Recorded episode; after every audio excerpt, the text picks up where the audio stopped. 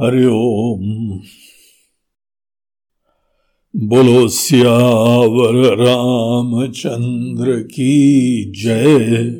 पवन सुत हनुमान की जय। बोलो, भाई सब संतन की जय। नमः पार्वती पते हर हर महादेव। शान्तं शाश्वतमप्रमेयमनघम् निर्वाणशान्तिप्रदम् ब्रह्मा शम्भुफणीन्द्रसेव्यमनिशम् वेदान्तवेद्यं विभुम् रामाख्यं जगदीश्वरं सुरगुरुं मायामनुष्यं हरिं वन्देऽहं करुणाकरं रघुवर। भूपालचूडामणिम् नान्यास्पृहा रघुपते हृदये स्मदीये सत्यं वदामि च भवान् अखिलान्तरात्मा। भक्तिं प्रयच्छ रघुपुङ्गवनिर्भरां मे कामादिदोषरहितं कुरु मानसं च अतुलितबलधामं हेमशैलाभदेहं धनुजवनकृशानुं ज्ञानिनामग्रगण्यम् सकलगुणनिधानं वानराणामधीशम् रघुपतिप्रियभक्तं वातजातं नमामि। श्रीराम जय राम जय जय राम। श्रीराम जय राम। श्री राम जय राम जय जय राम श्री राम श्री राम जय राम जय जय राम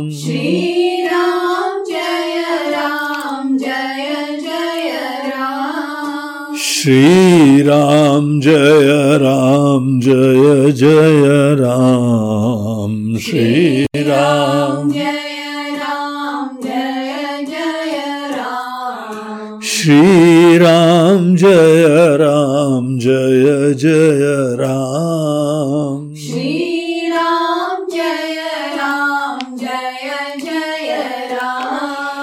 श्री राम जय राम जय जय राम। श्री राम जय राम जय जय राम। श्री राम जय राम जय जय राम।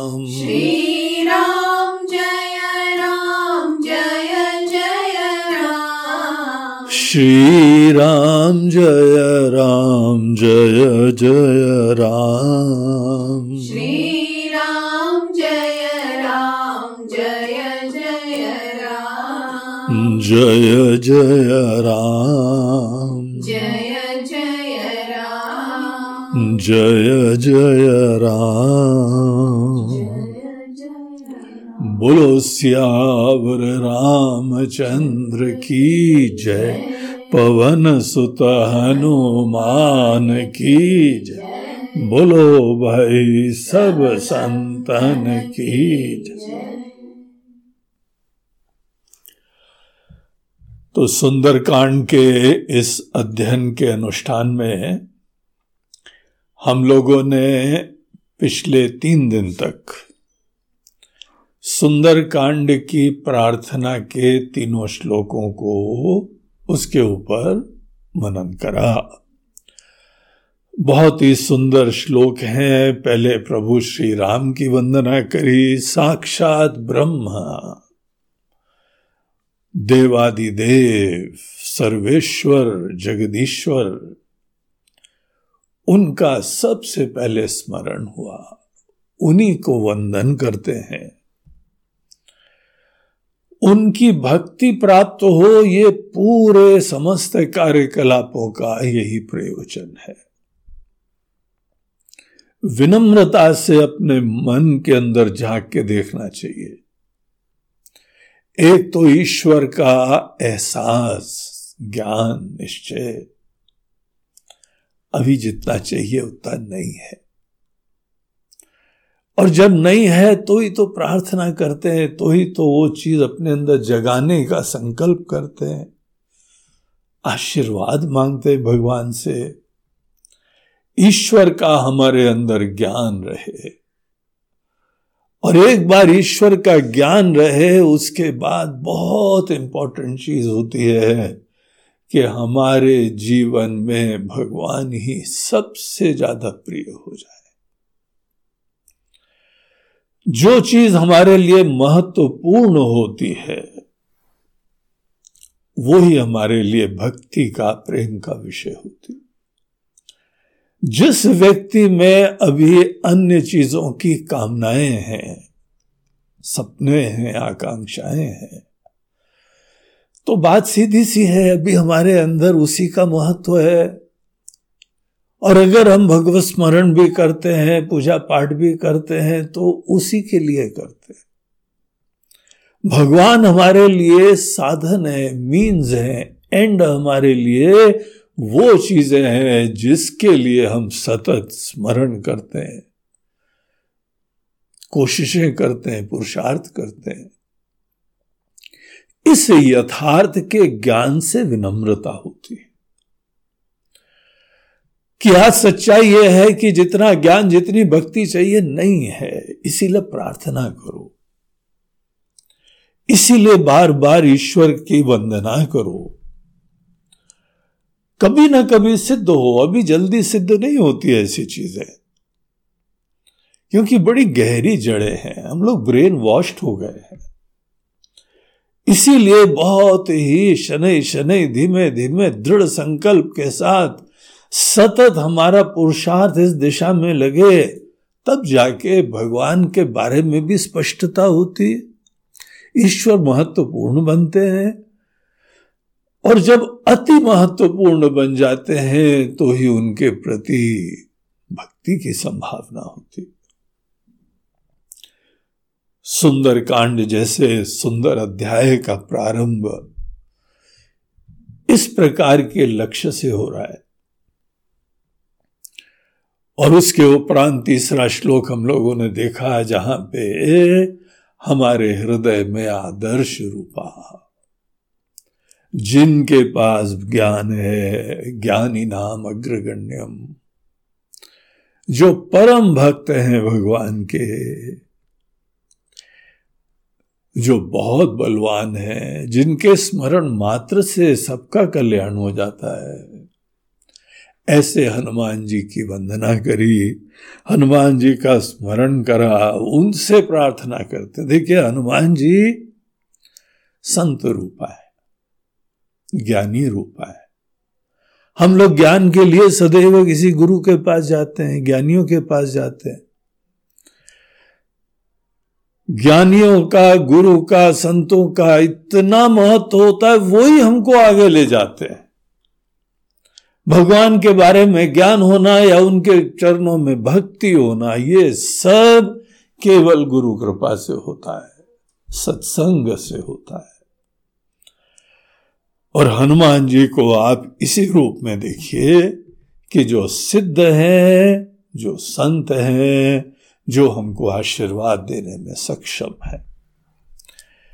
ऐसे हनुमान जी की वंदना करी रघुपति प्रिय भक्तम, और भगवान को भी प्रिय हो गए हमारी भक्ति में शुरुआत में तो ये होता है कि भगवान हमको प्रिय हैं, लेकिन भक्ति की पराकाष्ठा ये होती है कि भगवान के हम प्रिय हो जाए। भगवान हमारा स्मरण भी करें, भगवान हमारे ऊपर कृपा करें, विशेष रूप से अपना दास समझें, अपने अनेकों सेवाएँ हमको दें। ये उपलब्धि हमारी भक्ति की पराकाष्ठा है। इसीलिए कितना अच्छा लगता है सुन के, रघुपति प्रिय भक्तम, राम जी को बहुत ही प्रिय है ये। बहुत बड़े अचीवमेंट है ये।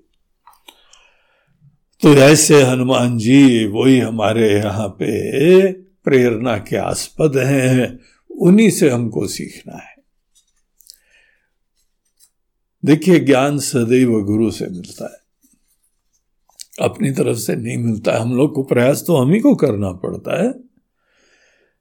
और हमारी पूरी कोशिशें रहती हैं कि हम अपने गुरु को समझें। आप जिससे भी सीख रहे हैं आपके सामने दृष्ट चीज़ तो वही है।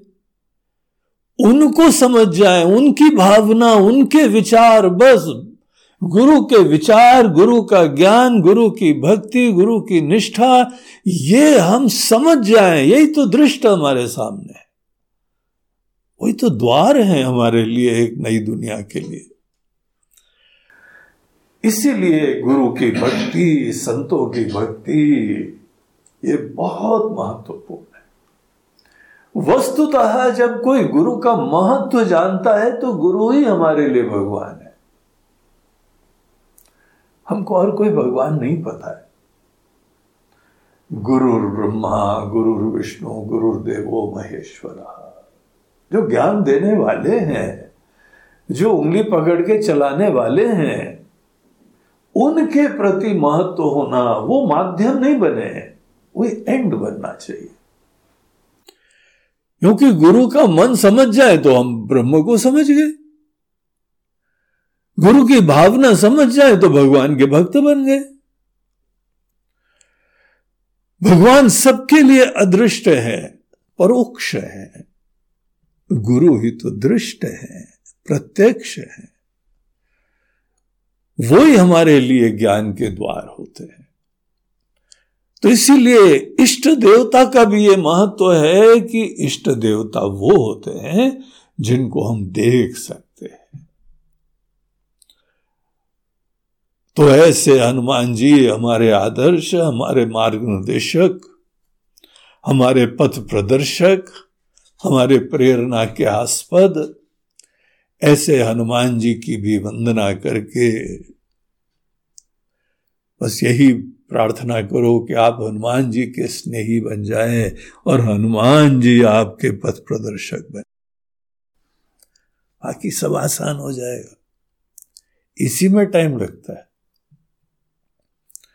इतना मन इधर उधर उलझा हुआ है कि हनुमान जी के चरण पकड़ने में टाइम लग जाता है। गुरु जी के प्रति अपनी निष्ठा, लगन, श्रद्धा उसी में टाइम लग जाता है। ऐसे दुनिया भर के विकार होते हैं, क्लेश होते हैं। हम प्रार्थना तो करते रहते हैं, हर कले स्वीकार, लेकिन हरते का है? हमको उसके लिए बहुत सीरियस होना पड़ता है।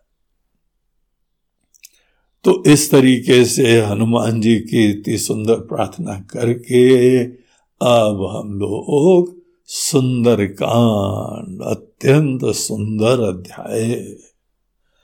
रामायण का ये पांचवा अध्याय है।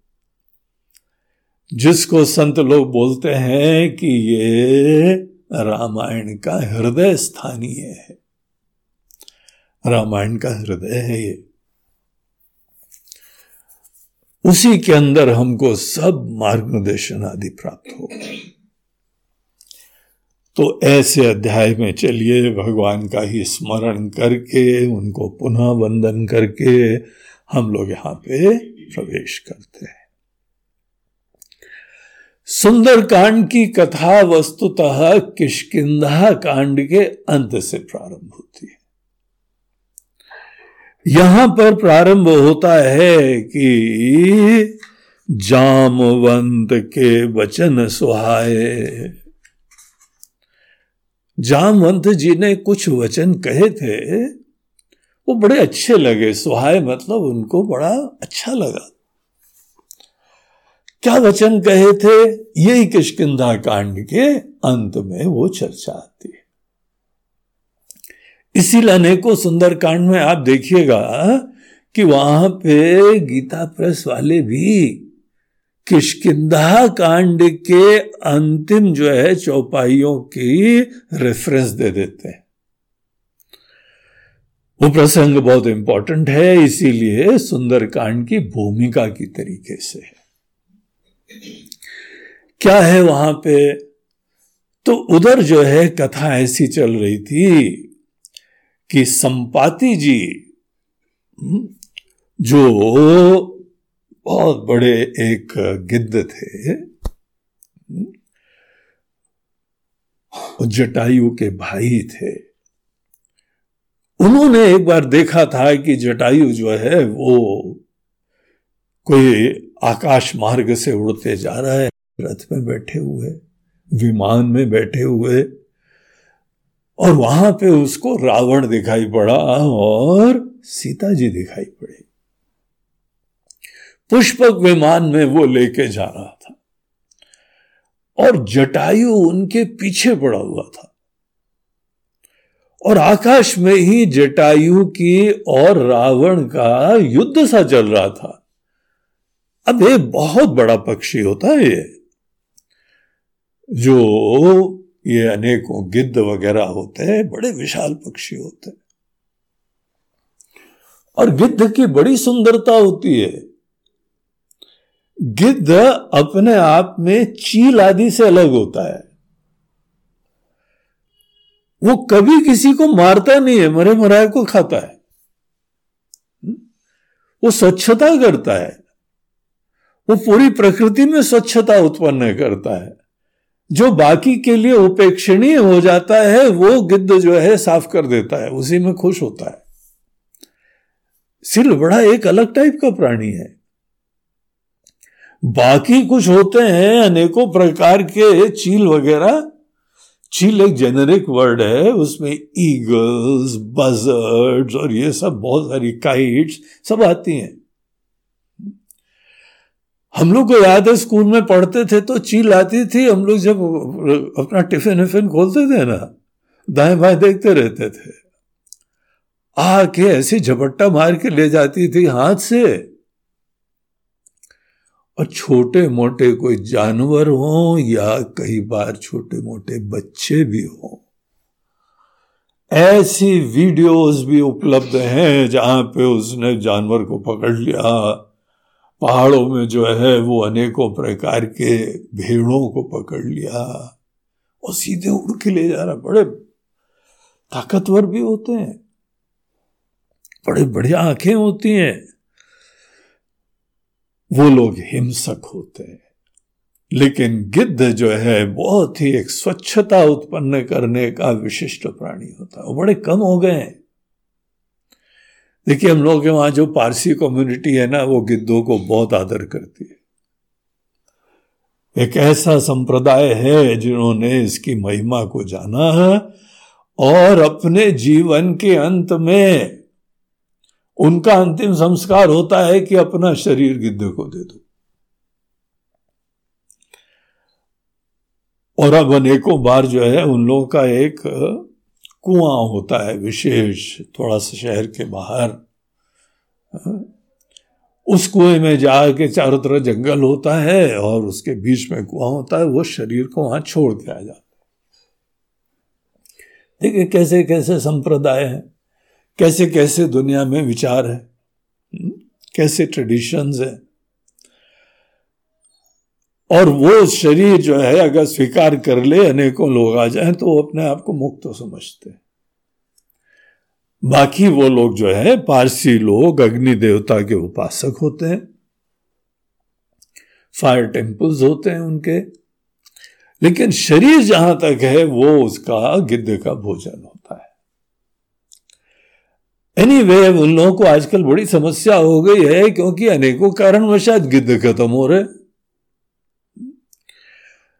वाइल्ड लाइफ कंजर्वेशन में भी गिद्ध की कमी से लोग बहुत चिंतित होते हैं।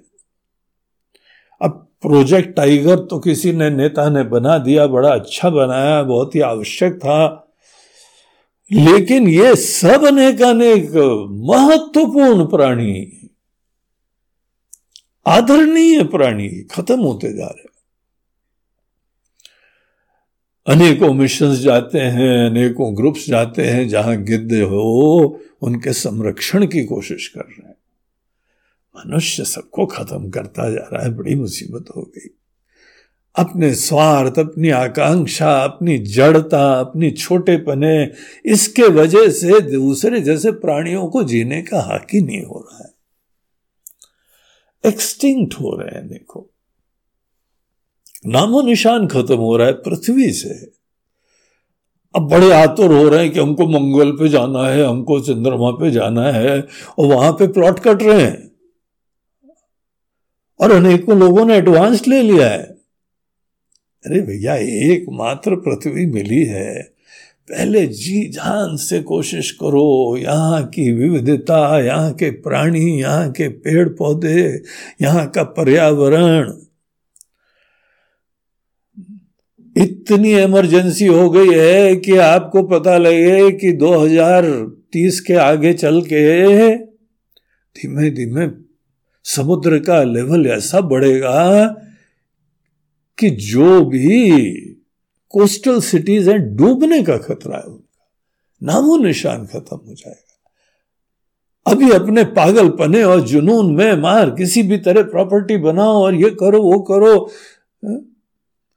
समझ लो, भविष्यवाणी हो चुकी है। आपकी प्रॉपर्टी बंबई बंबई, चेन्नई और अनेकों दूसरे कोस्टल सिटीज़ में ज़्यादा नहीं टिकने वाला है। ज़्यादा लंबा प्लान मत करना। वैज्ञानिक लोग इस चीज़ की भविष्यवाणी कर रहे हैं कि इतना ज़्यादा ग्लेशियर्स पिघल रहे हैं कि नामो निशान खत्म हो जाएगा। इतिहास हो जाएगा। जैसे द्वारका भगवान कृष्ण के समय पूरा जो है, भरा पूरा समृद्ध शहर था। अभी पानी के अंदर डाई मार के जाना पड़ता है, वहाँ पे कुछ अवशेष दिखाई पड़ते हैं। ऐसे लोग बंबई को देखने जाएँगे। चलो पानी में जाओ, वहाँ पे देखो जाके वो बड़ी वाली बिल्डिंग भी है, ये भी बिल्डिंग है। और ये हुआ करता था फलाना मार्केट। ये बांद्रा था, ये इसको खार बोलते थे। सब पानी के अंदर जाने वाला है। समझ जाओ। अपनी प्रकृति की जो उपेक्षा करता है और ये सब प्रकृति के प्राणी एक दूसरे से ऐसा सहयोग करके प्रकृति के अस्तित्व के लिए आवश्यक होते हैं। हर प्राणी बहुत महत्वपूर्ण होता है। एनीवे anyway, यहाँ पर जो है गिद्धराज जी जटायु क्या भक्ति थी क्या उनकी निष्ठा थी अपना प्राण की जीवन की चिंता न करके किसी मुसीबत में पड़े व्यक्ति की महिला की वो पूरी जान बचाने की कोशिश कर रहे थे। भिड़ गए जाके रावण से भिड़ गए। पता था ये रावण की ख्याति बड़ी थी। उससे भिड़ गया जाके। रावण ने अपनी तलवार से उसके पंख काट दिए, बेचारा गिरा जाके नीचे। उनके भाई थे संपाति। संपाति जो है, वानरों की ये टोली जो अंगद उसको लीड कर रहे थे, उसी में हनुमान जी भी थे, जाम्बवान जी भी थे। इस टोली को संपाति मिले, बड़े निराश हो गए थे। बड़ी मज़ेदार कहानी है। वो निराशा में जाके आत्महत्या करने के लिए समुद्र के तट पे पहुँचे थे। और वहाँ पे उनको संपाति मिले। बहुत वृद्ध हो चुके थे। लेकिन गिद्ध की आँखें हम्म, और सब चीज़ें उन्होंने देखी हुई थी। उड़ के भी ऊपर सब देखा हुआ था। तो उन्होंने जो है सब वानरों की टोली को देखा और क्या करने जा रहे बोलते हम लोग सब सामूहिक आत्महत्या करने जा रहे अब राम जी के पास जाएँगे और अगर वहाँ पे हमारे राजा साहब सुग्रीव छोड़ेंगे नहीं किसी को। काफ़ी स्ट्रिक्ट आदमी है वो। उनके पास जाके मरने से अच्छा यहीं पे मर जाओ, शांति से, प्रेम से मरना। वैसी हिंसक मृत्यु देंगे कि हमारी नानी याद आ जाएगी। यहाँ पे भगवान का स्मरण का टाइम मिलेगा और आराम से सब लोग आत्महत्या करेंगे। और देखो, आत्महत्या के लिए पूरी टोली रहेगी, सभी साथी। आत्महत्या टोली, है? तो संपाति जी मिले और उन्होंने बोला, कहाँ जा रहे हो? बोले, ऐसा ऐसा महाराज। लोग कहे के लिए आए थे? अरे, वो सीता जी की खोज के लिए। बोलते, हमको पता है। हाँ ऐसी जान में जान आई, बोलते हैं, आपको सीता जी के बारे में पता है, जरा प्लीज़ बताइए। प्लीज़ उन्होंने नहीं बोला, वो हम बता रहे कृपया महाराज जी, हमको बताइए, कहाँ है हमारी भगवती सीता जी तो उन्होंने बताया, पूरी घटनाक्रम और फिर उसके उपरांत उनको ज्ञान हो गया, परिचय मिल गया। परोक्षतः उनको ज्ञान हो गया, स्पष्ट हो गया। सीता जी को रावण ले गया है। अभी तक किसी ने नहीं देखा था। जटायु ने उनको थोड़ा भगवान को संकेत कर दिया था। लेकिन कहा है? संपाति ने सब बता दिया। लंका के अंदर अशोक वाटिका नामक एक वन में, उपवन में बहुत ही हरा भरा सुंदर जगह है। वहाँ पे सीता जी को रखा हुआ है, हम देख रहे तो अब ये बात स्पष्ट हो गई, उनके ऊपर कोई शंका का प्रश्न ही नहीं था। विश्वास हो गया। और ये किसके भाई हैं? जटायु जी के भाई है, जिन्होंने अपने जीवन का बलिदान दे दिया था। और ये दोनों भाई, इनकी बड़ी कथाएँ हैं अब। एक कथा से दूसरी कथा रामायण में भागवत में पुराणों में निकलती जाती है। इसीलिए कथा बोलने वालों को एक पैर एक्सीटर पे, एक पैर ब्रेक पे रखना पड़ता है। नहीं तो हमारी गाड़ी भिन्न ट्रैक के ऊपर जाने की पूरी संभावना होती। थोड़ी बहुत कनेक्टेड चीज़ें यहाँ पर हम बताते जाएँगे, लेकिन डिटेल्स में आपको संकेत कर दे, आप खुद शोध करो। विचार करो, चिंतन करो। तो ये जो है, दोनों भाई थे और बड़े प्रसिद्ध थे, बहुत विशाल थे स्पेशल वल्चर्स थे। अंग्रेज़ी में गिद्ध को वल्चर्स कहा जाता है और उनमें बड़े प्रकार होते हैं। ये बहुत बड़े प्रकार वाले थे वल्चर्स अभी यहाँ इंदौर से हमको पक्षी प्रेमियों की टोली मिली जो जा रही थी। बोला, कहाँ जा रहे हो? बोलते वल्चर्स को देखने जा रहे हम हिमालय भी गए थे, वहाँ पे यात्रा में, वहाँ पर भी। हमी जी, वो विशेष वल्चर है वहाँ पे, देखने को मिलेगा, चलना है हम बोला, चाह तो बहुत है, लेकिन अब योजना कुछ और बन चुकी है तो इसलिए नहीं जा सकते। तो गिने चुने जगह ऐसे बन बसे हुए। जहाँ है, वहाँ पे संरक्षण करो, इज़्ज़त करो उनका आदर करो, और इनको देख के अपने जटायु जी और संपाति जी का स्मरण करो। तो संपाति जी ने लोगों को ज्ञान दिया। देखिए, सबसे आशीर्वाद मिलता है। आप आदर श्रद्धा से इन लोगों के निकट जाएँगे ना तो बहुत आशीर्वाद मिलता है। सीता जी की खोज, शांति की खोज है, भक्ति की खोज है।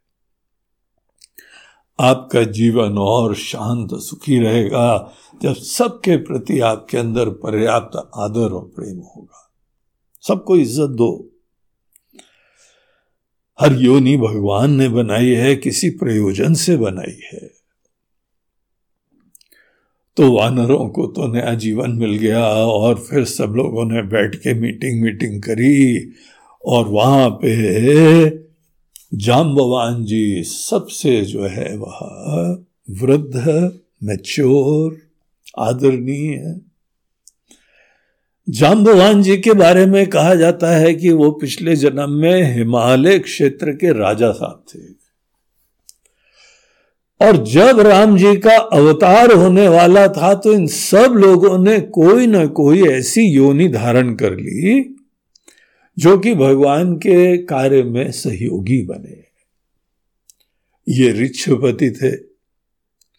हाँ?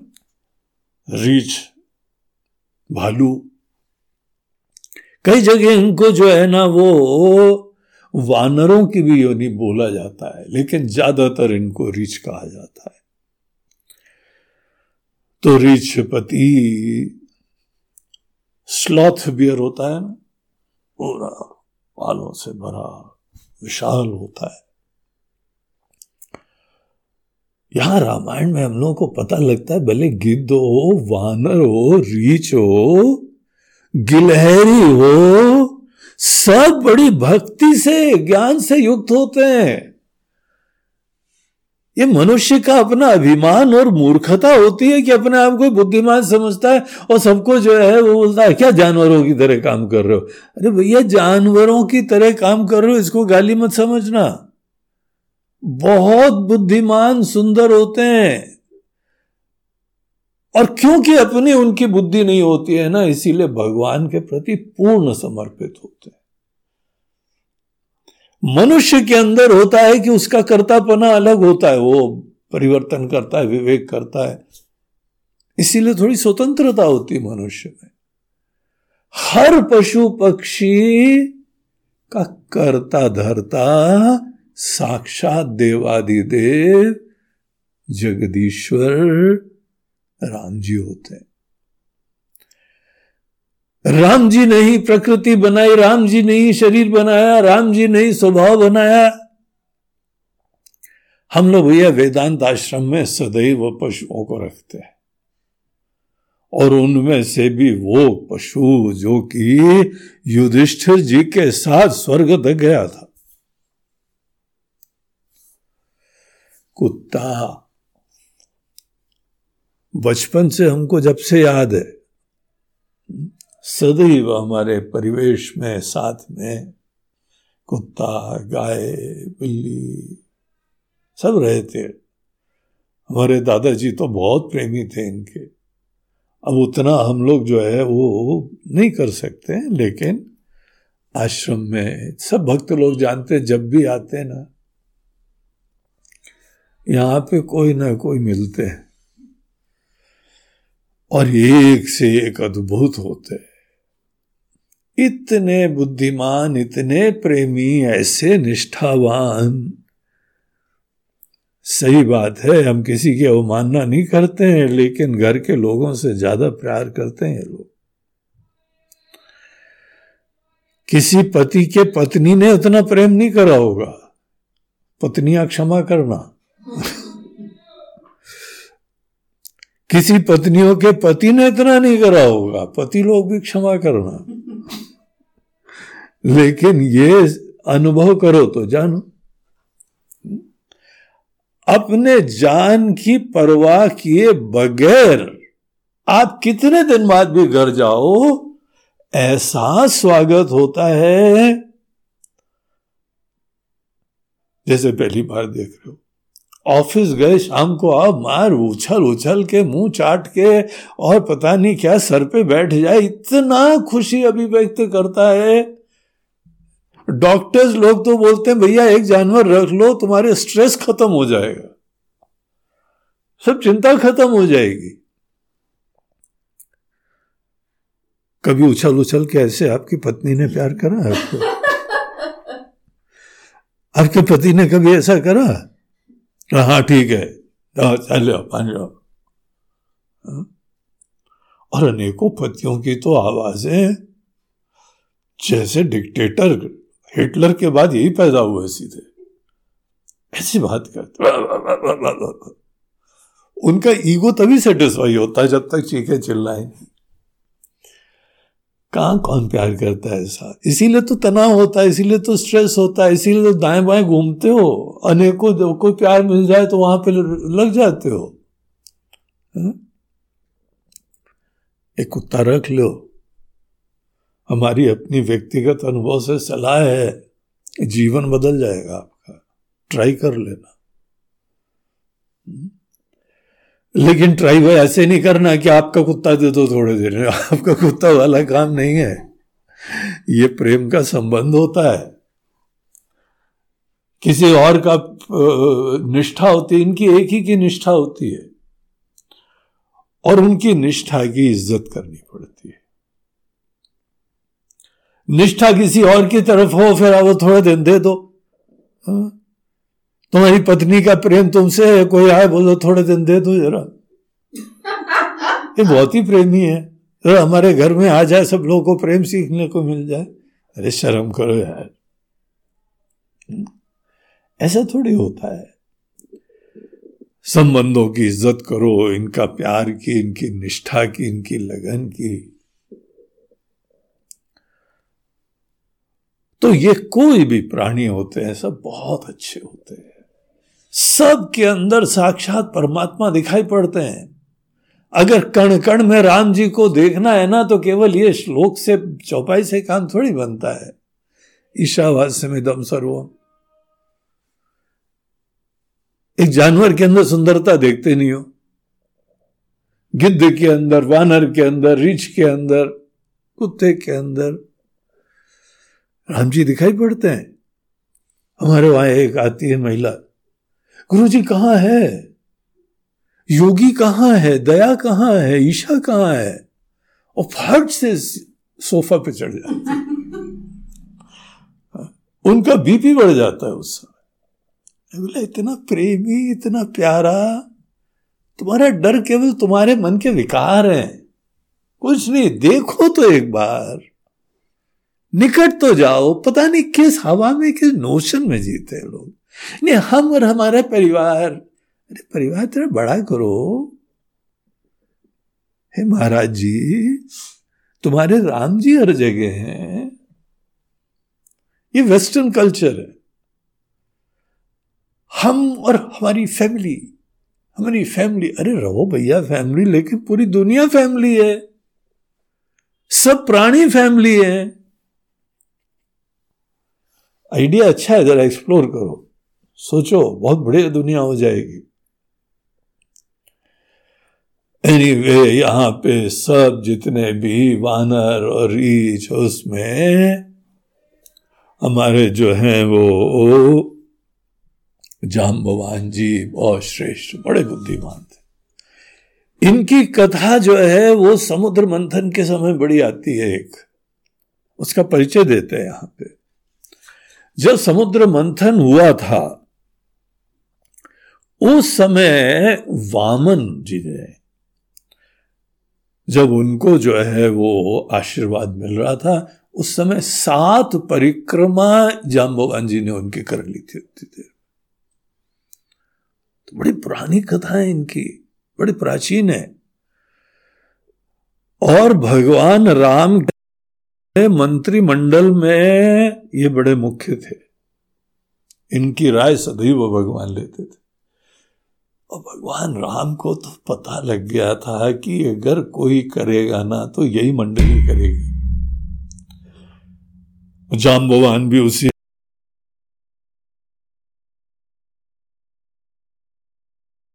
हनुमान जी भी उसी टोली में हम्म? हनुमान जी को तो बुला के उन्होंने मुद्रिका भी दी थी। संदेश भी दिया। Special personal message for ID purpose पहचान कैसे होगी कि राम जी के पास से ऐसी कोई विशेष पर्सनल बात बताई थी कि प्रमाण मिल जाए, ये बात तो राम जी के अलावा किसी को नहीं पता। तो यद्यपि हनुमान जी अंगद और अनेकों अच्छे जो है सिलेक्टेड वानर इस टोली में थे, ऐसा नहीं है कि राम जी को पूरा पता था पहले से। ये ये नहीं होता ऐसी सोच नहीं रखनी चाहिए। अगर भविष्य पूर्ण रूप से लिखा होता है ना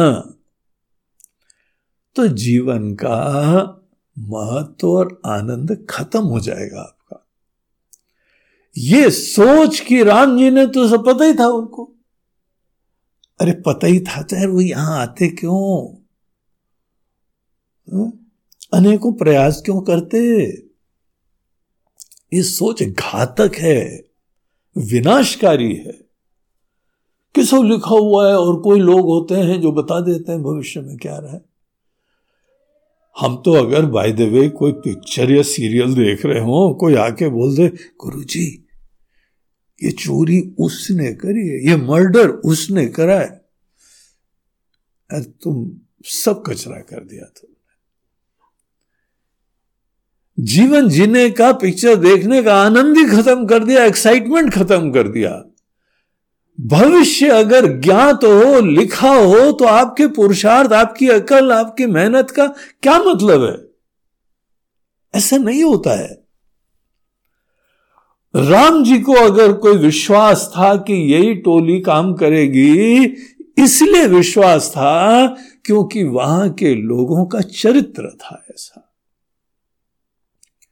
निष्ठावान, पूर्ण रूप से दिलो जान से काम करने की मनोवृत्ति, स्वभाव, ऐसे लोग जब कोई काम करते हैं तो वहाँ सफलता अवश्य भावी होती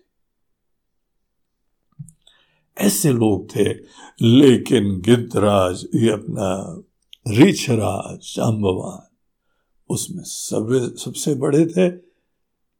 वही गाइड थे, वही मार्ग निर्देशक थे, वही पॉलिसी निर्धारक थे। कोई निश्चय करना है तो अंगद भी उन्हीं से मार्ग निर्देशन लेते थे। तो जिस समय वहाँ समुद्र तट पे बात हो गई कि अब समुद्र के उस पार जाना है और सीता जी की खोज करके मिल मिला के संदेश दे के, आश्वासन दे के, वो बेचारी अकेली पड़ी हुई है राक्षसों के बीच में। उनके अंदर ये विश्वास, सांत्वना दे दा के फिर जो है पूरी मैसेज लेके, जितना भी इंफॉर्मेशन है वो लेके फिर काम को आगे बढ़ाना है। तो गिद्धराज जी खुद ही अपना गिद्धराज बार बार बोल रहे हैं। रीछ राज। है कि देखो भाई, अब हमारी तो उम्र ढल गई है, वृद्ध हो गए हैं। और ये कार्य करना अब हमारे लिए तो संभव नहीं है। सौ योजन का इतना बड़ा समुद्र है, उसके उस पार जाना है। तो ये कार्य हमसे तो नहीं होगा, तुम लोग बताओ कौन कर सकते हो? तो अंगद कह जाऊँ मैं पारा। अंगद जी ने बोला है कि हाँ हम उसके पार चले जाएँगे। सौ योजन, हम पार जा सकते हैं, हमारे पास सिद्धियाँ हैं, हमारे पास सामर्थ्य है। लेकिन कुछ हमारे अंदर संशय है। काहे का संशय है? रिटर्न आने का। क्यों संशय है? अगर तुम एक तरफ़ से जो है जा सकते हो तो वापस भी आ सकते हो। अब बोलते हैं, कुछ ना कुछ संशय है। अब देखो, जहाँ किसी काम से पूर्व किसी के अंदर संशय हो पता नहीं कर सकेंगे, नहीं कर सकें तो भैया काम महत्वपूर्ण हो तो ऐसे को मत देना। संशय हमारे अंदर, हमारा आत्मविश्वास की कमी होना, ये किसी कार्य की सिद्धि के लिए बहुत बड़ी बाधा होती है। तुम्हारे अंदर संशय है कि कर सकते हैं, नहीं कर सकते हैं, कर सकते हैं, नहीं कर सकते हैं तो ज़्यादा चांसेस हैं तुम नहीं कर सकते और ये सेल्फ क्रिएटेड प्रॉब्लम होते हैं। हमारे अंदर उत्साह, विश्वास, विचारशीलता, ये सब ऐसे गुण होने चाहिए। शौरज धीरज, ये सब चीज़ें हो, तब किसी को कार्य करने के लिए पात्रता होती है। तुमको कोई काम नहीं, उन्होंने हमने करा नहीं है। अरे यार, कौन करके आता है? सभी यहाँ सीखते हैं। एक दिन तो सभी को नया, पहली बारी करना होता है। तो क्यों इतना पास्ट को अपने अंदर हावी होने देते हो कि तुम्हारे अंदर ही सेल्फ डाउट होने लगते? पास्ट से हमको शिक्षा लेनी चाहिए। पास्ट हमारे लिए बेड़िया ना बने। प्रेरणा का विषय बने। लेकिन यहाँ पे इतना महत्वपूर्ण काम सीता जी के पास और वो भी आतंकवादी के गढ़ में, है? रावण की लंका में? कितने वहाँ पे जो है, वहाँ व्यवस्था, डिफेंस की और सब प्रकार का होगा? वहाँ जाके अब अंगद के मन के अंदर क्या क्या प्रॉब्लम थे? अनेकों लोग विचारते हैं। वो बोलते हैं कि इनकी पर्सनालिटी इनके पास के वजह से ये सब डाउट आ रहे एक सज्जन बोलते हैं, वो रावण का जो है बल, वो हमारे पिताजी से लड़ाई लड़ी थी उसने। हमारे पिताजी को भी थोड़ा सा टाइम लगा था इसको निपटने में। हम उसके घर जा रहे अब बाली जैसा तो हमारे पास सामर्थ्य नहीं है? तो हम कैसे जो है उनसे निपटेंगे? और वो बहुत बुद्धिमान है, बहुत ही बढ़िया उसने व्यवस्था करी है, उसका पूरा प्यारा शहर है, उसकी नगरी है। तो वहाँ जाएँगे, उससे निपटना तो पड़ेगा ही। एक सज्जन वो बोलते हैं, नहीं, वो अंगद ये सोच रहे थे, इतना वैभव देख के वहाँ पे अटक न जाए। अरे उसका तो हमको कोई प्रमाण नहीं मिलता है। लेकिन सब लोग अपने अपने विचार करते एक ने कहा कि इतनी लंबी छलांग मारेंगे तो फिर हमारी सब स्टेमिना खत्म हो जाएगा और जल्दी से वापस आना पड़ेगा तो फिर हम बड़े ढीले हो जाएँगे। कारण क्या हो, ये आप उसकी पर्सनालिटी के एनालिसिस करो, आपको दिखेगा। लेकिन बॉटम लाइन ये है कि काम हम कर तो लेंगे। लेकिन वापस नहीं आ पाएँगे। तो तुम कर लोगे ये बोलने का तुम्हारा क्या अभिमान है भैया? बेसिकली तुम कह रहे हो नहीं कर पाएँगे। लेकिन प्रारंभ करो हाँ कर तो लेंगे लेकिन, किंतु, परंतु, क्या काम करोगे यार तुम? तुम ज़बरदस्ती अपना वहाँ तो दिखा रहे हो फोकट का।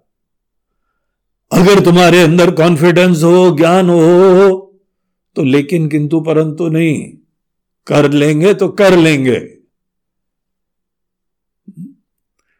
तो ऐसा चरित्र अंगद का नहीं था।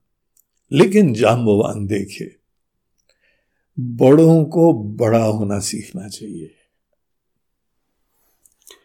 अनेकों बच्चे बच्चे छोटे लोग होते हैं, आपके घर के अंदर होते हैं, आपके बिज़नेस में होते हैं, आपकी इंडस्ट्री में होते हैं, आपके ऑफ़िस में होते हैं आपके अनेकों सोसाइटी क्लब्स ऑर्गेनाइजेशन सेवा संस्थान, अनेकों जगह लोग होते हैं आपके साथ। लीडर बनना आना चाहिए क्वालिटी ऑफ़ लीडरशिप होती है। जिसके अंदर लीडरशिप क्वालिटी नहीं होगी ना, वो भी कोई काम नहीं कर पाएगा, उसकी टीम भी काम नहीं कर पाती। जाम जाम्बवान जी, हर प्रकार के मन के अंदर लोगों के संशय डाउट्स फियर्स ईगो अभिमान, हवा, फोकट की, लेकिन हवा। करवट बातें नहीं हो, कुछ हवा। अरे काहे की हवा है यार? सीधे ध्यान करो, तुम नहीं कर पाते हो। और वो आदमी केवल जो ईगो से काम करता है ना, सफलता में भी मरता है, असफलता में भी मरता है। असफलता में तो एंजाइटी आ जाती है डिप्रेशन आ जाता है। और सफलता में अभिमान हो जाता है, हवा हो जाती है। इसीलिए हर तरह के लोगों को हैंडल करने की कला होनी चाहिए। वही लीडर होता है। लीडर के पास आर्ट ऑफ़ मैनेजमेंट होता है। तो किसी के मन के अंदर डाउट हो, ज़्यादातर अज्ञानी होते हैं, ज़्यादातर नासमझ होते हैं। सबके अंदर कुछ कमियाँ होती हैं और सबके अंदर कुछ अच्छाइयाँ होती हैं। जब कोई ये कह रहा है कि हम जा तो सकते हैं, लेकिन लेकिन लेकिन आ गया उसके अंदर। तो जाम्बवान जी बड़े आदर से उसका ईगो वगैरह हर्ट करे हुए। बोलते हैं कि जाम जामवांत कह तुम सब लायक। हम जानते हैं। हे अंगद तुम बहुत ही समर्थ हो। यद्यपि देखने वाला तड़ गया है कि लेकिन आया तो अंदर गड़बड़ है। फियर्स है। तो भी प्रारंभ कर रहा हम कर लेंगे। तो यही ईगो है, अभिमान है, हवा है। अब ये बात जो जान रहे हैं, लेकिन जानने के उपरांत भी सत्यम वद, प्रियम वद, बोलना प्रियता से चाहिए। बड़ाक से नहीं बोल देना चाहिए। हाँ देख रहे हैं यार ढोंगी इगोइस्टिक कर नहीं पा रहे हो तो भी चालू कर रहे हो कर लेंगे फिर लिंग लेकिन और किंतु परंतु कैसा? ऐसा कुछ नहीं बोला। क्या बोलते हैं? हे अंगद, हम जानते हैं तुम बहुत लायक हो। युवराज ऐसे ही थोड़ी तुमको बनाया गया है। तुम समर्थ हो। और भी थोड़ी स्तुति उति उनकी करी बोला, तुम दरअसल हमारी टीम के लीडर हो। हम्म? जो नायक होता है, जो लीडर होता है, पठिय किम सब ही कर नायक। तुम नायक हो, तुम टीम के लीडर हो, तुमको कैसे भेज सकते हैं? इसीलिए कोई चांस नहीं। तो तुम चिंता मत करो। तुम यहाँ पे रह के गाइड करो, सबको प्रेरणा दो, सबको मैनेज करो पॉलिसी बनाओ और एक को मिशन पे भेजो। देखिए कितना सुंदर तरीके से गिदराज जी रिच राज जी ने जाम्बवान जी ने हैंडल करा। और फिर उसके उपरांत उन्होंने देखा कि हनुमान जी साइड में बैठे हुए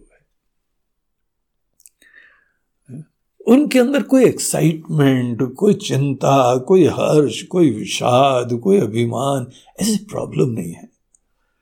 जिसमें अभिमान आदि प्रॉब्लम नहीं है, ना उसमें हर्ष विषाद नहीं होता है। जब जब हर्ष विषाद होता है तो उसका कारण केवल अपनी विशिष्टता होती है, अपेक्षा होती है। ये सच्चाई देखना सीखो। बहुत इंपॉर्टेंट फैक्टर्स होते हैं। गीता में भगवान कहते हैं, अर्जुन जीवन में सुख आए, दुख आए, मान आए, अपमान आए। हर्ष विषाद नहीं आना चाहिए। ऐसे अपने आप को वहाँ पे कंडक्ट करना सीखो मैनेज करना सीखो। कि बगैर ये मन के विकारों के तुम किसी चीज़ को कंडक्ट कर पाओ। तो इस तरीके से उन्होंने हनुमान जी को देखा। शरीर भी बहुत सुंदर हृष्ट पुष्ट स्वस्थ, बलिष्ठ, बुद्धिमान, निष्ठावान समत्व से युक्त, ऐसे हनुमान जी जो है, वो किनारे खड़े हुए थे। बोलते हैं, बड़े लोग जैसा आज्ञा देंगे, कर लेंगे। काय टेंशन लेना पोकट में, हर जगह नाक क्यों घुसेड़ना? जब हमसे राय ली जाएगी तो हम मार्गदर्शन, यथासंभव अपने विचार बताएँगे। इसलिए शांति से खड़े हुए थे। अब जहाँ जो है, वो रीछ राज जाम्बवान। इतने अनुभवी, इतने महान, इतने आदरणीय सुग्रीव भी बगैर उनके मार्गदर्शन के काम नहीं करते, राम जी भी नहीं करते आज पूछते हैं उनसे। सबकी राय लेके फिर काम करते हैं। ऐसे जाम्बवान जी हैं। देखो, जब बड़े लोग होते हैं ना, साथ में तो छोटों को एंजाइटी नहीं होनी चाहिए। बड़ों का बड़प्पन यह है कि सबसे राय लो, सबके अंदर विचार करवाओ।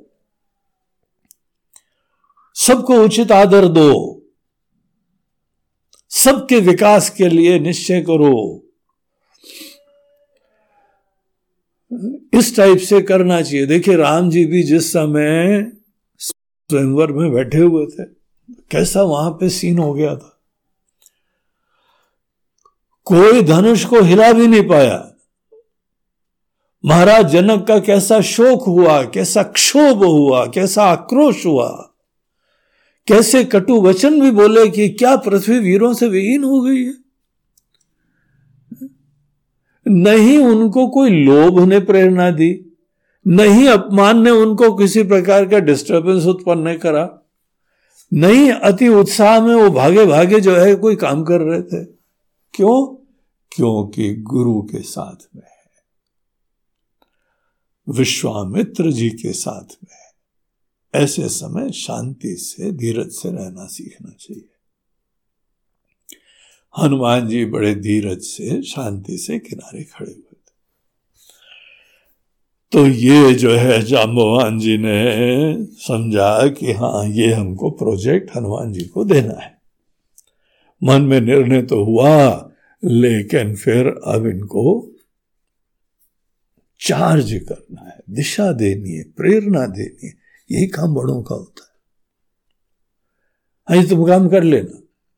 ऐसे थोड़ी काम होता है। काम करवाना हो तो लक्ष्य की स्पष्टता, फोकस, एटीट्यूड, इंस्पिरेशन, कॉन्फिडेंस ये सब उत्पन्न करना टीम लीडर का काम होता है। ना आना पड़ना चाहिए। और बड़े लोगों को खुशी हो कि अगर कोई अच्छा काम करे, उनको कॉम्प्लेक्स नहीं हो, उनको हीनता नहीं हो, उनको इंफीरियोरिटी नहीं हो, अरे ये तो ज़्यादा ही अच्छा कर रहा है तो हमसे आगे निकल जाएगा। हम तो पीछे छूट जाएँगे। फिर ये बड़ा नहीं हुआ। बड़े को अपने बारे में कोई चिंता नहीं है। किसी को भी बड़ा बनाओ। तो बहुत ही एक महत्वपूर्ण काम होता है बड़ों का। सब लोग, आप लोग घर के अंदर बड़े लोग हैं। किसी न किसी के तो बड़े हैं ना। और नहीं, आपके पास लंबी चौड़ी टीम नहीं है, कोई और ऐसा पार्टी नहीं है। कम से कम परिवार के लोग तो हैं, बच्चे हैं। रिश्ते नाते हैं, सब आपसे प्रेरणा लेते हैं। तो किसी के नायक बन के किसी देशक बन के बड़प्पन से युक्त तो होके फिर सबका मार्गदर्शन करना चाहिए। तो काई रीच पति, सुनो हनुमान। हनुमान जी, सुनो इधर आओ। का चुप साधि रहे हो, बलवाना। तुम चुपचाप क्यों बैठे हो? हम्म? अब चुपचाप क्यों बैठे हो? ये पता है इनको, इनका नेचर ही ऐसा है। बड़ों के बारे में पूरा विश्वास कॉन्फिडेंस निश्चय और आज्ञा के पालन की मनोवृत्ति। एग्जीक्यूटिव है एग्जीक्यूटिव सेवा भाव मतलब एग्जीक्यूटिव बनना। तुमको काम दिया जाए एग्जीक्यूट करो। कोई भी दिशा दी जाए, ये काम सिद्ध करो। बुद्धि शुरुआत में लगानी पड़ती है, क्रियान्वयन में है। और जब क्रियान्वयन ही हमारा क्षेत्र है तो हमको जो है पॉलिसी डिसीज़न का बोझा नहीं, क्यों हुआ? भैया, बड़ों ने बोला। घर में माता पिता ने बोला। फिर गुरु ने बोला, अब गुरु जी, आपने ऐसे क्यों बोला? वैसे बोले बोले, एक दिन तुम भी गुरु बनोगे सब समझ जाओगे। वो पहले शिष्य तो बनो। हम्म? पहले आज्ञा का पालन तो करना सीखो। तो क्रियान्वयन करवाना, जिसका कार्य क्रियान्वयन करना होता है, उसको पॉलिसी डिसीज़न की चिंताएँ नहीं होती। जो आज्ञा हुई, बस वो काम कर रहा है। हनुमान जी अपने आप को इसी टीम का पार्ट समझ रहे थे और हम बॉस नहीं है, हमको पता है, ये हमारा ज़िम्मेदारी नहीं है, हमारी डिपार्टमेंट नहीं है। आप लोग डिसाइड करिए, बताइए। हनुमान जी ये काम करना है। हनुमान जी ने बोला yes sir thy will be done आपका काम हो जाएगा, आप चिंता मत करिए, वो हमारा डिपार्टमेंट हो जाएगा। फिर राक्षसों से निपटना हो, किससे निपटना हो? नो प्रॉब्लम सो हम सब निपट लेंगे। तो हमारा फोकस लगन निष्ठा आपकी आज्ञा के पालन में है। जामवान जी जानते थे। तो ये तब भी उनसे पूछ रहे हैं कि भाई तुम आप शांति से क्यों खड़े हुए हो? ये कार्य जो है वो तुमको करना है। ठीक है? कर लेंगे हाँ? पवन तनय बल पवन समाना। अब देखिए, सामान्यता आप लोग काम किसी को बोले ना तो ये याद करना है प्रसंग। बड़े होने की आर्ट बड़ा कैसा होते हैं। सीधे जो है वो नहीं करना चाहिए। पहले कॉन्फिडेंस बढ़ाओ, विश्वास बढ़ाओ। क्योंकि अगर किसी कार्य के पीछे उत्साह और आत्मविश्वास और ऐसा कॉन्फिडेंस आदि नहीं हो, उस आदमी को ले लोगे तो भी जो है मन के अंदर उथल पुथल और प्रॉब्लम्स होती रहेंगी। तो क्या बोलते हैं? पवन तनय बल पवन समाना। आप तो पवन के पुत्र हैं। और पवन जैसा आपके पास बल है। आंधी तूफ़ान का बल देखा है हम्म? भयंकर। इंसान कितना भी जो है विकसित हो जाए, आंधी तूफ़ान के सामने कुछ नहीं कर सकता। बस इतना ही कर सकते हो, अपने आप की सुरक्षा करो, घर और बचा लो, तुम्हारे ऊपर पेड़ और घर की छत आदि ना गिरे। यही सोच लो। आंधी तूफ़ान इतनी द्रुत गति, तीव्र गति से। साइक्लोन आए ना अभी। यही नहीं, अमेरिका अमेरिका, जो हाईएस्ट डेवलप्ड कंट्रीज़ आए, चुपचाप गाड़ी लेके भाग जाते हैं दूसरी जगह। कुछ नहीं कर सकते। ऐसे साइक्लोन में। पवन देवता बहुत बलवान। कोई उसके सामने टिक नहीं सकता। पवन देवता के आप पुत्र हो और आपके अंदर बल पवन समाना। इतना ही नहीं है, केवल हाथ पैर के बल से काम हो जाता है बॉडी बिल्डिंग से। हाँ? बुद्धि विवेक विज्ञान निधाना, आप निधान है। आप एम्बॉडीमेंट हैं। बुद्धि के, विवेक के, अनेकों अनुभव, विज्ञान। निकटता से देखा है सब। कौन सा ऐसा काम है जो आप नहीं कर सकते हो? देखिए, हनुमान जी की कथा याद हो तो बचपन में उनको श्राप मिला था, भूल जाओगे सब। बहुत उधम मचाते हो। ऋषियों का कहीं कमंडल उठा ले गए, कहीं ये कर दिया, कहीं कपड़े ऊपर टांग दिए, कहीं उनकी चोटी बाँध दी ऊपर। बड़ा मुसीबत करते थे। तो उनको श्राप मिला कि तुम अपना सब सामर्थ्य भूल जाओ। इसीलिए और भी सरल बैठे रहते, पता ही नहीं हम ओवर कॉन्फिडेंस खत्म हो गया उस चक्कर में। और जब तुमको कोई याद दिलाएगा, तब तुम्हारे अंदर सब सामर्थ्य जग जाएँगे। तो ये वो समय आ गया। जाम्बवान जी वो ऐतिहासिक कार्य कर रहे हैं, वो गुरु का कार्य कर रहे हैं कि किसी के अंदर कॉन्फिडेंस गुण, प्रेरणा आदि उत्पन्न करवाना। कौन सा ऐसा काम है दुनिया में जो तुम नहीं कर सकते हो? कवन सो काज कठिन जग माही, जो नहीं छो हो तात तुम पाही। हे पुत्र, हे तात, ऐसा कौन सा काम है दुनिया में जो तुम नहीं कर सकते हो? किसी बच्चों बच्चों को ये काम कहो, देखो कैसा कॉन्फिडेंस हो जाए उनके अंदर। बच्चों को ये कॉन्फिडेंस दो, अपनी टीम को ये कॉन्फिडेंस दो, तुम कर सकते हो। तुम बुद्धिमान हो, डरो मत, आगे बढ़ो। तो आप तो इस टाइप से हैं।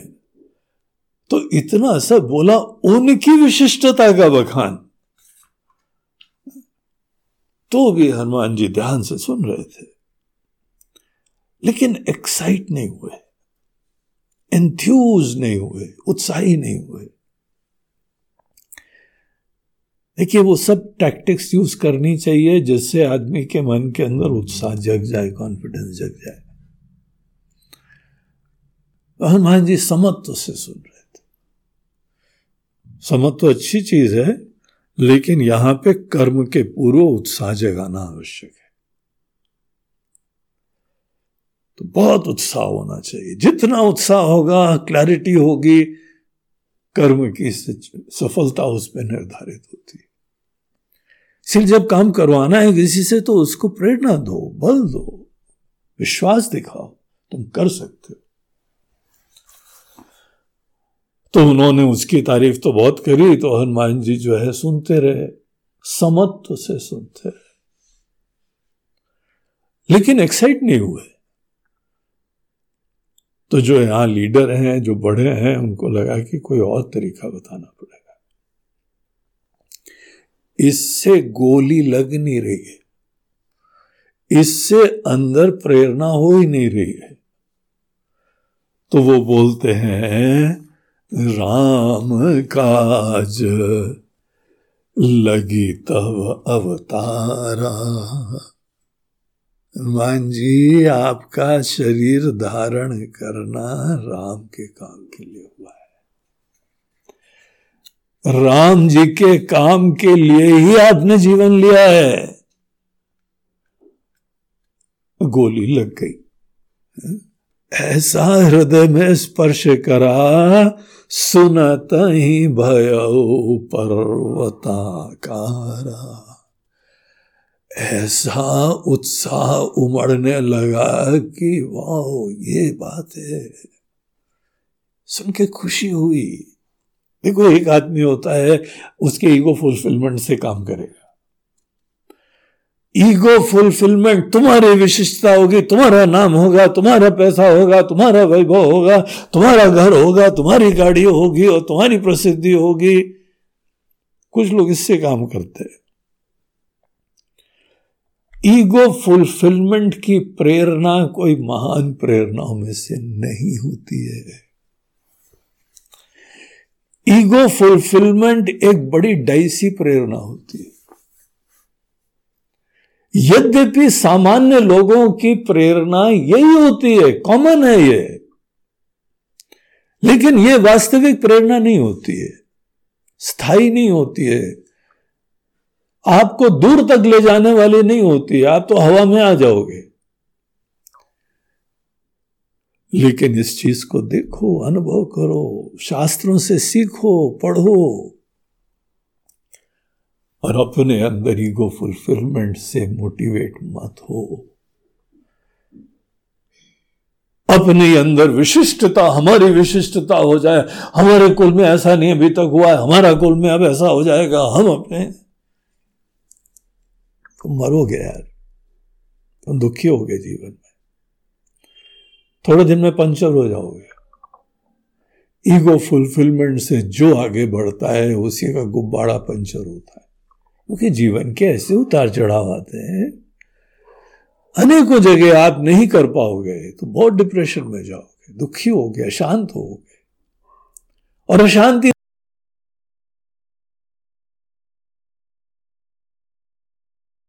के लिए।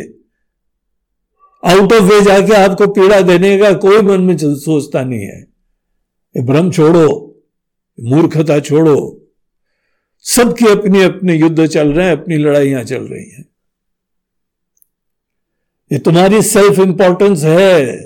तुम सोचते हो, हमारे लिए कोई पीड़ा दे रहा है, हमारे लिए कोई ये कर रहा है। हर व्यक्ति के लिए उसके अलावा किसी का महत्व नहीं है। किस हवा में हो? ईगो फुलफिलमेंट की प्रेरणा विनाशकारी होती है। मीडियाकर मनोवृत्ति के लोग ही अहम की संतुष्टि से कार्य करते जो अहम की संतुष्टि से कार्य करे, आपके शास्त्र के ज्ञान, आपके जीवन के अनुभव से ये एक न एक दिन सीखना पड़ेगा। ये दूर लंबी दौड़ का घोड़ा नहीं है ये। ज़्यादा आगे नहीं जा पाएगा। मोक्ष, वोक्ष तो सोचो, छोड़िए दो आइडिया। तुम बाहर की सिद्धियाँ नहीं कर पाओगे। अगर तुमको जीवन में कोई महान कार्य करना है तो ईगो फुलफिलमेंट का मोटिवेशन और ड्राइव नहीं होना चाहिए। देखिए, अभी हमने वो सीता स्वयंवर की चर्चा करी जो आपको पता है, महाराज जनक ने ये क्यों योजना, पूरा कार्यक्रम रखा था? महाराज जनक ब्रह्म ज्ञानी थे। उनकी सभा में ब्रह्म ज्ञान के ऊपर शास्त्रार्थ हुआ करता था। इंसान की असलियत पहचानने का तरीका यही है कि एक ऐसी परिस्थिति दो, जहाँ पे आपको स्पष्ट दिखाई पड़ जाएगा कि कौन व्यक्ति अहम की संतुष्टि से प्रेरित होता है, कौन नहीं होता है। जो अहम की संतुष्टि से प्रेरित होते हैं, वो शिव जी का धनुष हिला तक नहीं पाएँगे। ये हमारे अपने अंदर अभिमान का धनुष है। अभिमान आदमी छू भी नहीं पाता है, हैंडल भी नहीं कर पाएगा। अगर सदैव जीवन में हर्ष विषाद से संतप्त रहोगे, लाभ हानि के चक्कर में पड़े रहोगे। तो ऐसा आयोजन करो। सभी कचरा कचरा किनारे हो जाएगा, पता लग जाएगा दुनिया में। पूरी दुनिया देखेगी उसकी विशिष्टता। यही ये पूरे आयोजन का रहस्य था। कौन व्यक्ति बाहर के अनेकों प्रकार के लोभ आदि से प्रेरित नहीं होता है? उसकी बाहर की कोई कामना नहीं है। तो पूरा आयोजन हुआ, सब हिला भी नहीं पाए और जो कर पाए वो शांति से बैठे थे। वो प्रेरित ही नहीं होते हैं। वो न सेल्फ इंपॉर्टेंस ना अपनी ख्याति, ना उनका प्रलोभन, कोई उनके लिए मोटिवेशन का कारण नहीं है। हमारे गुरुदेव बताया करते थे, बोलते, देखो, जो दुनिया के अंदर आर्ट पीसेस है म्यूज़िक है लिटरेचर है, जो आज सबसे टॉप पे है ऐसे लोग जब अपने काम के लिए बढ़े, इतना अलग काम करा कि कोई पहचाने का इसका भी कोई पता ही नहीं था। इतनी क्लास की चीज़ है, इसको समझ कोई पाएगा, इसको आइडिया ही नहीं था, कल्पना ही नहीं थी। अगर बाहर से सुख, दुख, मान, अपमान आदि के विचार ही नहीं है तो भी तुम काम कर रहे हो। ये कितनी ऊंचाई पे पहुँच गए यही लोग आज मार्गदर्शक हैं। सर्वोपरि दुनिया में श्रेष्ठतम ऊंचाइयाँ वो प्राप्त करते हैं जो ईगो से प्रेरित नहीं होते हैं।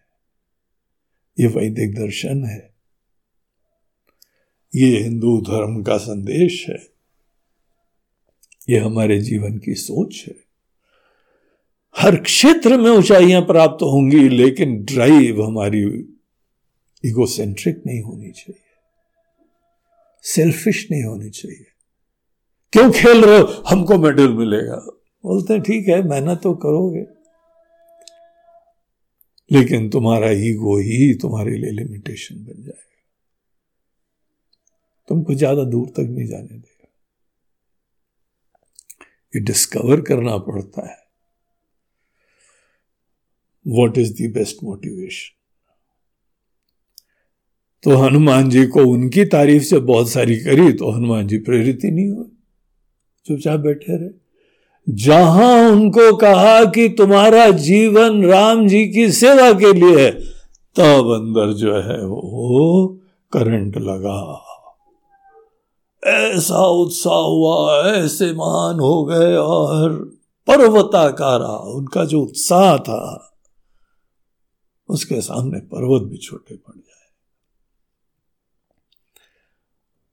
शरीर भी उनका ऐसा हो गया। बहुत ही सोने जैसी कांति तो थी बिल्कुल ही। ऐसे बढ़िया जो है वो खड़े हो के खुश हो गए, प्रसन्न हो गए। चीफ मैनेजर ने सोचा कि काम बन गया। चीफ मैनेजमेंट वाले ने समझ लिया कि हाँ गोली लग गई। हनुमान जी प्रेरित हो गए। अब कोई प्रॉब्लम नहीं। असली काम हनुमान जी को उत्साह, प्रेरणा ये देना होता है। बाकी तो ये सब कर लेते हैं। लेकिन शुरुआत में ये कॉन्फिडेंस ये दिशा, ये प्रेरणा देना, ये बड़ों का काम है। तो असली करता कौन है? जाम्बवान जी कि हनुमान जी है? काम अच्छे, उत्साही, विवेकी मन से होता है। अच्छा मन, उत्साही मन हो तो काम अच्छा होना ही होना होता है। और ये मन बनाना, ये हमारे बड़े बुज़ुर्गों का, गुरु का, संतों का काम होता है। असली वो करता है। तो ये चीज़ जहाँ हनुमान जी को बताया कनक बरन तजत तन तेज समाना स्वर्ण जैसा शरीर तेजस्वी। मानहू अपर गिरिन कर का राजा, जैसे मानो अनेकों पहाड़ों का राजा हो। बड़ा महान पहाड़ जैसा दिखने लगा। कैसे चाबी भर दी कैसा उत्साह, प्रेरणा देना, ये शिक्षा का काम होता है। और बहुत ऊँचा उन्होंने सिमनादि करा। और बोलते हैं, ये तो खेल खेल में हम छलांग मार जाएँगे कोई बड़ी बात नहीं है। समुद्र को सौ योजन के पार करने की बात है, कोई चिंता की बात है खेल खेल में लीला ही, ये तो लीला मात्र में कुछ जाएँगे तो इस तरीके से यहाँ पे उन्होंने बोला और वहाँ से जो है ना उनका त्रिकूट पर्वत वही उठा के ले आएँगे। पूरी लंका जिस त्रिकूट पर्वत के ऊपर बसी हुई है, वो उठा लें क्या? रावण को खत्म खत्म कर दें सीता जी को भी ले आए। तो जाम्बवान जी ने बोला, ओम शांति शांति शांति रिलैक्स ये सब काम हम लोग का नहीं है, हनुमान। ये तो राम जी का काम है। वो जाके रावण का संहार करेंगे। वो वहाँ पे लंका में युद्ध लड़ना है तो लड़ेंगे, वो सीता जी को लाएँगे। उनका यश, उनकी कीर्ति, उनका कार्य हम लोग अपने हाथ में नहीं ले। हमारा काम है मात्र संदेश लाना और इनको बताना। बस। तो मिशन ऑब्जेक्टिव पूरे मिशन का ऑब्जेक्टिव क्लियर दिखाया। इतना ही कहा। बस। अरे आप ज़्यादा बताओ तो उनको उठा लें। लंका खत्म कर दें। और फिर से बोला, ओम शांति शांति शांति। इतना नहीं। ये तुम्हारा लक्ष्य है। अब देखिए पूरे सुंदर कांड की भूमिका बन गई। Hanuman ji ready clarity enthusiasm confidence उत्साह।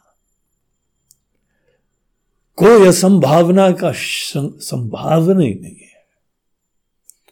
ऐसा बना दिया तभी तो सुंदर कांड होएगा। तो सुंदर कांड के जनक तो हम तो जाम्बवान जी को समझते हैं। पूरे सब कोई महान आदमी काम करता है। देखो, हमारे गुरुदेव ने जीवन में बहुत बढ़िया बढ़िया काम करे। लेकिन श्रेय अपने गुरुदेव को देते थे। मंदिर में उनकी मूर्ति स्थापना करी, उनको ही प्रणाम करते थे निकलते थे, उनको याद करते थे। और अपने गुरुदेव का याद मात्र कर लेते तो उनको भाव विभोर हो जाते थे। तो जानते कि क्या कंट्रीब्यूशन उन्होंने हमारे जीवन में करा है। तो इस तरीके से सुंदर कांड की भूमिका तैयार हो गई। और अब कल से हम लोग देखेंगे कि ऐसे चार्ज कॉन्फिडेंट क्लियर बैलेंस विवेक से युक्त कोई व्यक्ति लंका जा रहा है। बड़े इंटरेस्टिंग बड़े एक्साइटिंग घटनाक्रम है। कोई रास्ता आसान नहीं होता है। कोई वहाँ, कोई लक्ष्य छोटा भी हो, आसान नहीं होता है। बड़े सपने देखोगे तो बड़े लक्ष्य के अनुपात में समस्या भी बड़ी आएगी। इसीलिए हमारे मन की एटीट्यूड ये सब गुण, ये ही रहस्य के सफलता की कुंजी होते हैं। बाकी सब तो परछाई जैसी होती है, हो ही जाता तो ये सुंदर भूमिका बन गई। अब देखिए हनुमान जी क्या यहाँ पे गुल खिलाते हैं। वो जो गुल खिलाए हैं, ये गुल कांड है। हनुमान जी की महिमा है। उनके स्मरण का तरीका है। और उनकी सुंदरता का परिचय मिलेगा। मुसीबत में किसी की सुंदरता का परिचय मिलता है। चुनौतियों में मिलता है। समस्याओं में मिलता है। और निखर के हनुमान जी सामने आएँगे। बस ये भूमिका होनी चाहिए। श्री राम जय राम, जय जय राम। श्री राम श्री राम जय राम, जय जय राम। श्री